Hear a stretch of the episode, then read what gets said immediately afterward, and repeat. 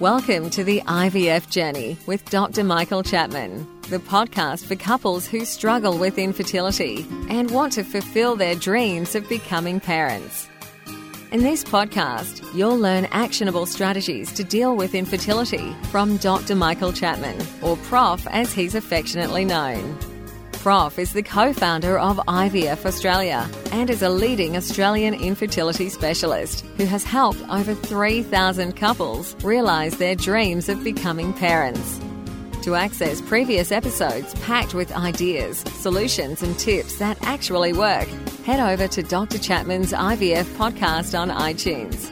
You can also ask questions by contacting Dr. Chapman's rooms on 1800 111 483 or by emailing him michael.chapman at ivf.com.au. That first cry of a baby born after the long journey of IVF remains one of the most beautiful experiences in the world. As an obstetrician and an IVF specialist, I've had the privilege of experiencing this over many thousands of times in my long career, but I still remain moved by each baby's first cry. It signifies the end of a long journey and the beginning of a new life. This is Professor Michael Chapman, co founder of IVF Australia and host of the IVF Journey podcast. Thanks for tuning in. To access all the previous episodes, head over to my website www.theivfjourney.com and select IVF Journey Podcast from the navigation menu. You'll also be able to find the various services that we provide at IVF Australia. One of the great joys of being a senior specialist is actually not the patients nor the babies that I've delivered. But those trainees who I've influenced in their development of their life practice. Seeing young people go through training programs that are pretty heavy and arduous and come out the other end and build practices, treating patients the way I like to see them treated, the way I've treated patients over many years. So, you know, I've now probably created or had a hand in creating over 3,000 babies. And obviously, that's very important and incredibly satisfying to me. When I look back, it's those 20 or 30 people that I've had a hand in developing their careers that uh, really makes me comfortable that I've done a good job. Today, I've got Elizabeth Maxwell. She's one of my doctors who's in her training program for the certificate in reproductive endocrinology and infertility, and that's training program for those doctors who are going to become the leaders in the field of infertility. Around Australia at the moment, there are something in the order of 70 of us who have this qualification. And when you read newspapers and any articles about infertility and the advances that are going on, almost certainly you'll be one of us who telling the world about these advances. Elizabeth is in the early stage of this. She's done one year out of her training program. She's already done six years to become a specialist in obstetrics and gynecology. That's after doing six years of undergraduate training and some junior doctor training. So it's a long road to become an infertility specialist who's properly trained. So, Elizabeth, welcome. And tell me what it is that, that drove you to move not only through general training, but now on to becoming an expert in infertility. Okay, well, I think I went into obstetrics and gynecology because I loved that it was a good balance between surgery and medicine. But also, I just I loved the obstetrics part of it. I loved looking after women while they were pregnant, delivering the baby at the end, and um, you know completing that journey with them. I suppose. However, I sort of began to get a lot more interested in what happened before I saw them in the antenatal clinic. So generally, we would see them in early pregnancy, but probably not around till 12 weeks. And, you know, I think I, I started becoming interested in going into infertility training and doing the CREI subspecialty program because I was just so fascinated with the science. I just find it amazing that the body is capable of producing a baby and the whole science of sperm meeting egg, of cells forming and then dividing and forming a baby that will be born nine months later as a, a proper human being, I find absolutely fascinating. And working in infertility, you get to be there right at the start of that. And, you know, I, I also suppose that you do feel like you're helping people achieve a pregnancy and that's something that's really rewarding. Yeah, so doing that creation to delivery is an amazing track going down with a patient. It's incredibly emotionally rewarding. To be honest, I've I've stopped delivering babies now, but I still do a lot of IVF. But you know, I still remember even you know two years, three years ago when I stopped doing obstetrics, my last delivery was a an, uh, a patient that had been trying for three or four years to get pregnant, and here I was holding her baby in my arms, and, and they were crying, so was I. Mm-hmm. it's fantastic. The science is amazing. It, it, it moves forward all the time. That's one of the, the joys of this area. So, learning more and more about what stops things happening, what can make things happen, is part of it. Is there anything specific that you have sort of latched onto? Look, I think I'm at the stage where everything that I'm learning about is is really fascinating to me, and I'm not just saying that because you're my training supervisor. of course you did. Of course you did.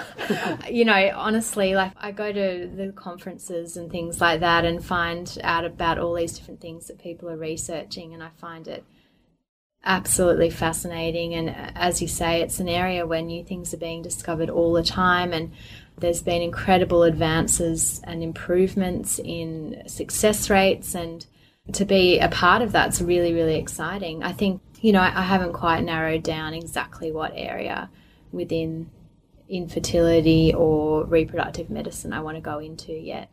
But at this stage, I'm still I'm still keen on it all. Very good. One of the things that, that you've achieved, which I will never achieve and never have achieved is actually having a baby yourself. That happened about nine months ago, and I'm sure it had an impact. Yeah, it has actually. Um, look, it has definitely in obstetrics, and but also, which I still do as well, but also in my day to day life in our infertility clinic. I mean, having a baby was certainly, you know, one of the most amazing things I've ever done in my life. And to be able to help people to have that chance to have their own baby I think is really special. And, and I perhaps didn't appreciate the the significance of that before I had my own baby. And I think it's definitely definitely been enhanced and, and made it somewhat more of an emotional thing for me as well I think. Because I often you can't help but relate the patient sometimes to yourself. And I, I was very lucky, but um, others have not been so lucky. So it's it's great to be able to help them in, in that way. Good, excellent. So, and the future? I think I just need to get through my exams. we don't make those easy, I know, but, but that's because we have a very high standard and expect it of people, whether to be who are the leaders in Australia of fertility field? Yeah, look, I think, you know, as part of my training, I've got two further exams to go, and I've actually done two exams already in the obstetrics and gynecology training. So that is going to require a lot of study, but it's also a lot just learning from patients and patients that you see and, and working and picking up on things from people like Prof. Chapman. At this stage, I'm not sure exactly what area I'm going to go into. You might continue doing obstetrics? I might continue it. Yeah, I, I find it really rewarding, and uh, you know, particularly as you said, to look after them from conception right and through until delivery. I think is a very rewarding thing, and and you know, when we do our training in obstetrics and gynecology, we do our training through the public system mostly, so we often don't see the same patients from week to week. That's just how it works. So, you know, to really get to know a patient and, and be with them through that entire journey, I think is, is extremely rewarding. Yes, the, the, the IVF journey really doesn't end with success in IVF. It goes all the way through to having the baby and being there right through the journey is incredibly. Well, you could use the word rewarding, and I, you know, totally agree with you. It's it is an amazing thing. We're very very lucky as as doctors in that scenario. Dealing with patients who don't get pregnant is obviously hard as well. Mm. Yeah, it is hard and it's sad, and it's particularly hard because we don't always have the answers for them. And you know, sometimes there's an answer, but sometimes there's not. And I think we're just lucky that there are all these people who are, are researching and continuously striving to make improvements in the field. So hopefully, one day that we will be able to at least have answers for for some people who still cannot get pregnant. Yeah, and I hope that you'll be one of those people that'll be working towards that. I hope so too. Good. All right. So uh, yeah, another two years, and be out in the big wide world is with those letters after your name. It's, C R E I, and uh, people, as I said, seventy year around Australia who are the real experts in the field. So if you're a fertility patient and you're looking for the people with the highest standards, uh, the highest knowledge and experience, not only of just simple IVF, but male problems and genetic problems that's what we're trained for, and uh, it's worthwhile going finding one of those uh, if you're not getting what you want from your fertility specialist, who may just be a generalist with experience. Some are good, and some are very, very good. But um, the CREI does say that we have been properly trained. So, thanks, Liz, and we will talk again soon, I'm sure. No problems. Thanks. And don't forget that you can access all the previous episodes by going to our website www.theivfjourney.com and select IVF Journey Podcast from the navigation menu.